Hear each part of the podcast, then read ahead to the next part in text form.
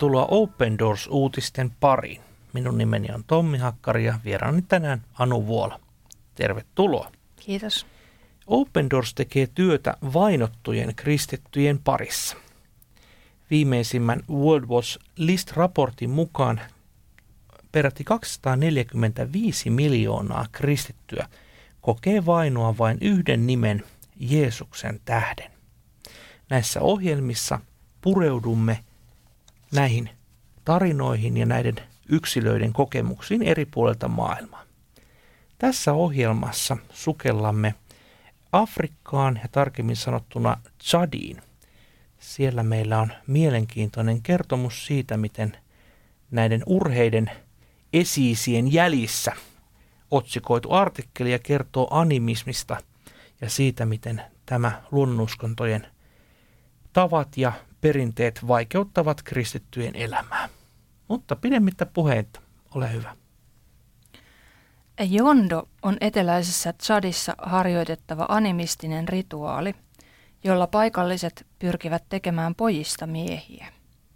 Jondo on salainen eikä sen läpikäyneiden anneta puhua siitä. Kuitenkin rituaalista tiedetään riittävästi, koska ne, jotka siihen, siihen joutuvat, ovat peloissaan. Rituaali sisältää ruoskimista, arpien aiheuttamista, sukupuolisivellisyyden loukkaamista, huumaamista.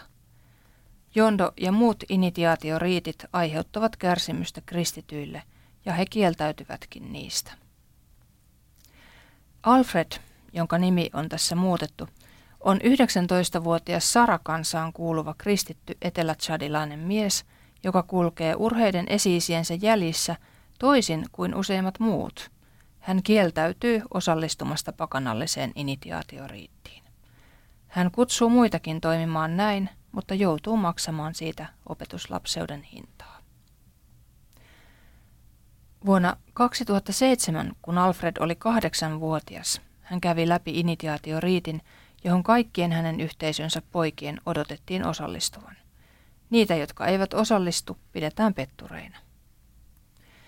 Myöhemmin osallistuessaan paikallisen kirkkonsa pyhäkouluun Alfred oppi tuntemaan Jeesuksen ja antoi elämänsä kokonaan hänelle. Kun Alfred täytti 18, hän kohtasi kuitenkin ongelman. Perheen jäsenet painostivat häntä, jotta hän ryhtyisi valmentamaan nuoria poikia initiaatioriittiin. Setäni soittivat minulle ja määräsivät minut auttamaan heitä poikien viemisessä asumattomalle seudulle. Kerroin kuitenkin, että en voi, koska olen kristitty. Kerroin heille, että olin itse käynyt rituaalin, koska olin liian nuori erottaakseni oikeaa väärästä. Nyt olen aikuinen ja Jumalan sana on val- valaissut minua. Uskon, että initiaatio on epäjumalan palvelukseen liittyvä perinne. En enää halunnut jatkaa tuolla polulla. Mitä enemmän sedät vaativat, sitä enemmän kieltäydyin antamasta periksi. Kerroin heille hyvin selvästi, että en osallistuisi enää näihin riitteihin, enkä kouluttaisi niihin muita.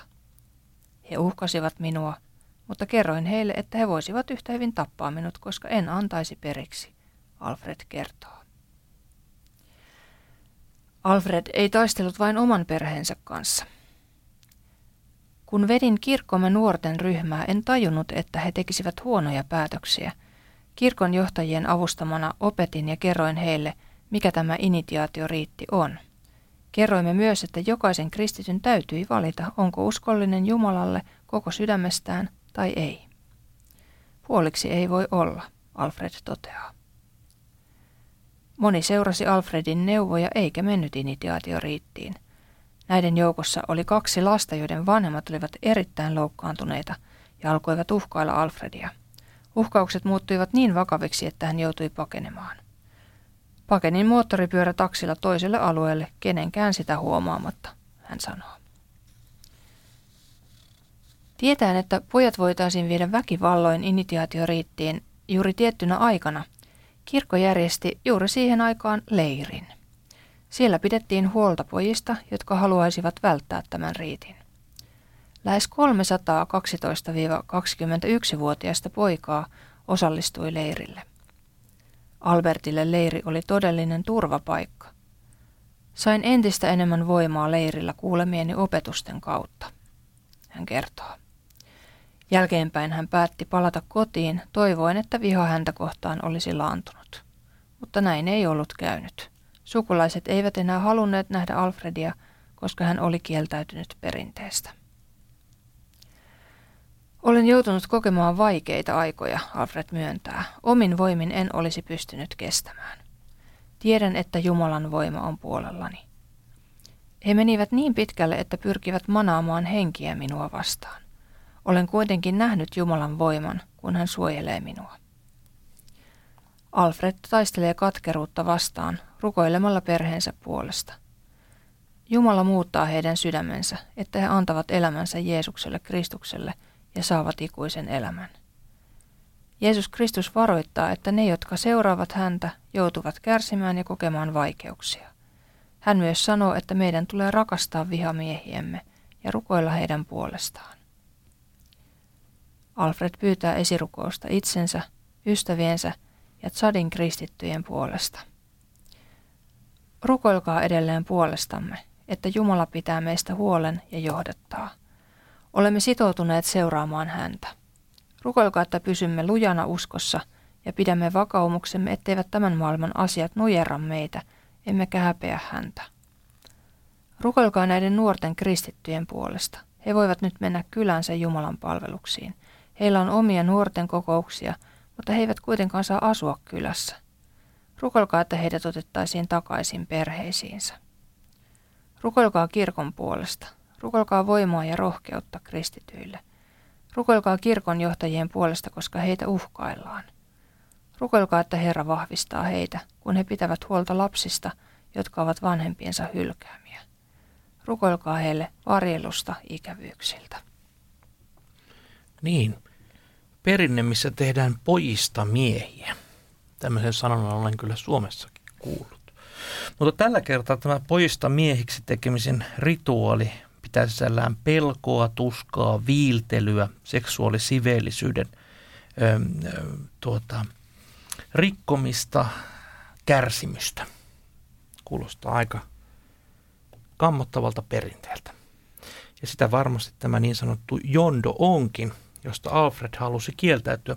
Tässähän Alfred joutuu tekemään todella selvää pesäeroa tavallaan sen vallitsevan kulttuurin ja tämän uuden kulttuurin, uuden kulttuurin Jeesuksesta välillä.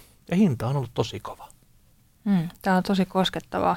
Ja tietyllä tavalla niin puhuttelee kyllä ihan itseäkin ja, ja varmaan muitakin täällä ihan Suomessakin asuvia, että, että ei niin kuin tavallaan huoju kahdelle puolelle, vaan oikeasti, oikeasti valitsee sen, sen Jumalan ja Jeesuksen puolen. Niin hyvin tietenkin syntisinä aina pysytään ja hekin, hekin siellä, mutta, mutta tota, sellaisissa valintatilanteissa on, missä tietää, että mikä on oikein ja mikä väärin, niin, niin jotenkin tämä ainakin mua jotenkin rohkaisi tämä Alfredin, Alfredin sanat täällä ihan tällaiseen, tällaiseenkin asiaan. Kyllä. Eli siinä todella, niin kuin hän itse sanoi, että, että lapsena, pienenä lapsena joudun tähän osallistumaan, mutta nyt kun Jumalan sana on minut valaissut, tiedän mikä on oikein ja väärin, niin en halua osallistua tähän, mitä hän kutsuu epäjumalan palvomiseksi. Ja hän toki, toki sen asian, asian, sen kulttuurin läpikäyneenä ihmisenä tietää, että näin se on.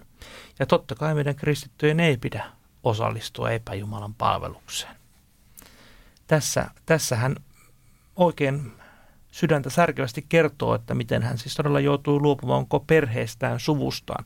Ehkä meidän Suomessakin on vähän, ähm, täällä ihmiset asuvat omissa yksiöissään, mutta tämä on hyvin yhteisöllinen kulttuuri. Ei ole sosiaaliturvaa, ei ole semmoista ajattelua, että jokainen voisi elää omassa yksiössään, vaan todella ihminen on riippuvainen toista, omassa suvustaan, perheestä. Mm. Ja täällä sitten lopussa, kun hän pyysi pyysi rukousta kirkon johtajien puolesta, jotka pitää huolta näistä, jotka on joutuneet sitten pois, pois perheestään sen takia, että eivät suostu näihin riitteihin tai ovat kääntyneet kristityksi. Niin, niin tämäkin on sellainen maailma, joka on, on aika siis erikoinen täältä me, meiltä päin katsottuna, että millaisiin kaikkiin tehtäviin kirkon johtajat joutuukin siellä Kyllä. sitten. Mm.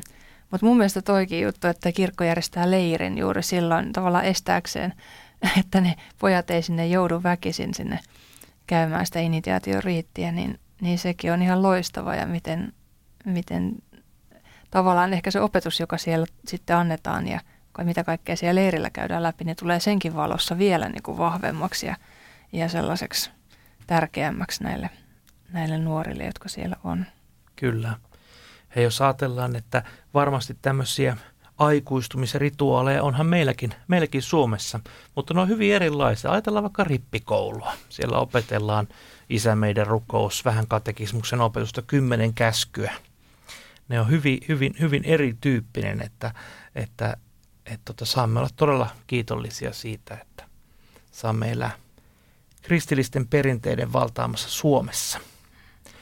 Jotenkin ajattelen, että Chadhan on iso maa ja tässä puhuttiin nimenomaan Etelä-Chadin tilanteesta. Tämäkin varmasti sijoittuu siis tämmöisiin kyliin ja heimoihin, että epäilenpä näin, että, että tämäkään ei tietenkään ole koko kuva isosta Chadin maasta, mutta että tämmöisten pienten yhteisöjen ja, ja niissä tapahtuvien kulttuuristen elementtien tuota niin, esimerkki.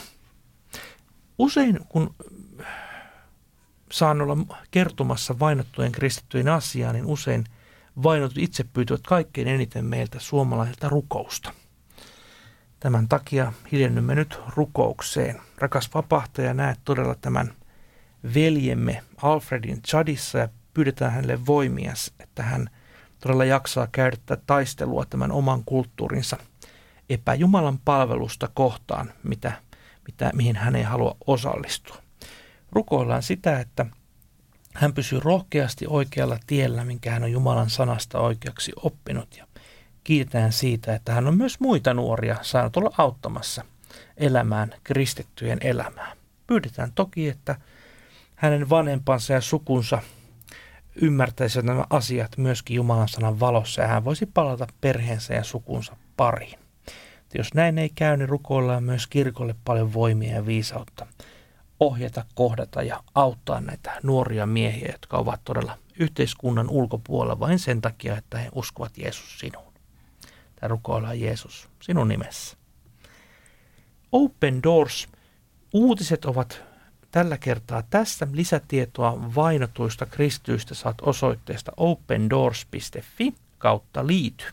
Sieltä voit tilata itsellesi neljä kertaa vuodessa julkaistavan ilmaisen lehden. Myöskin meidän verkkosivuilta ja sosiaalisen median kanavista saat paljon tietoa vainotuista kristyistä. Kiitos, että olet mukana tukemassa vainottuja kristittyjä. Kuulemiin.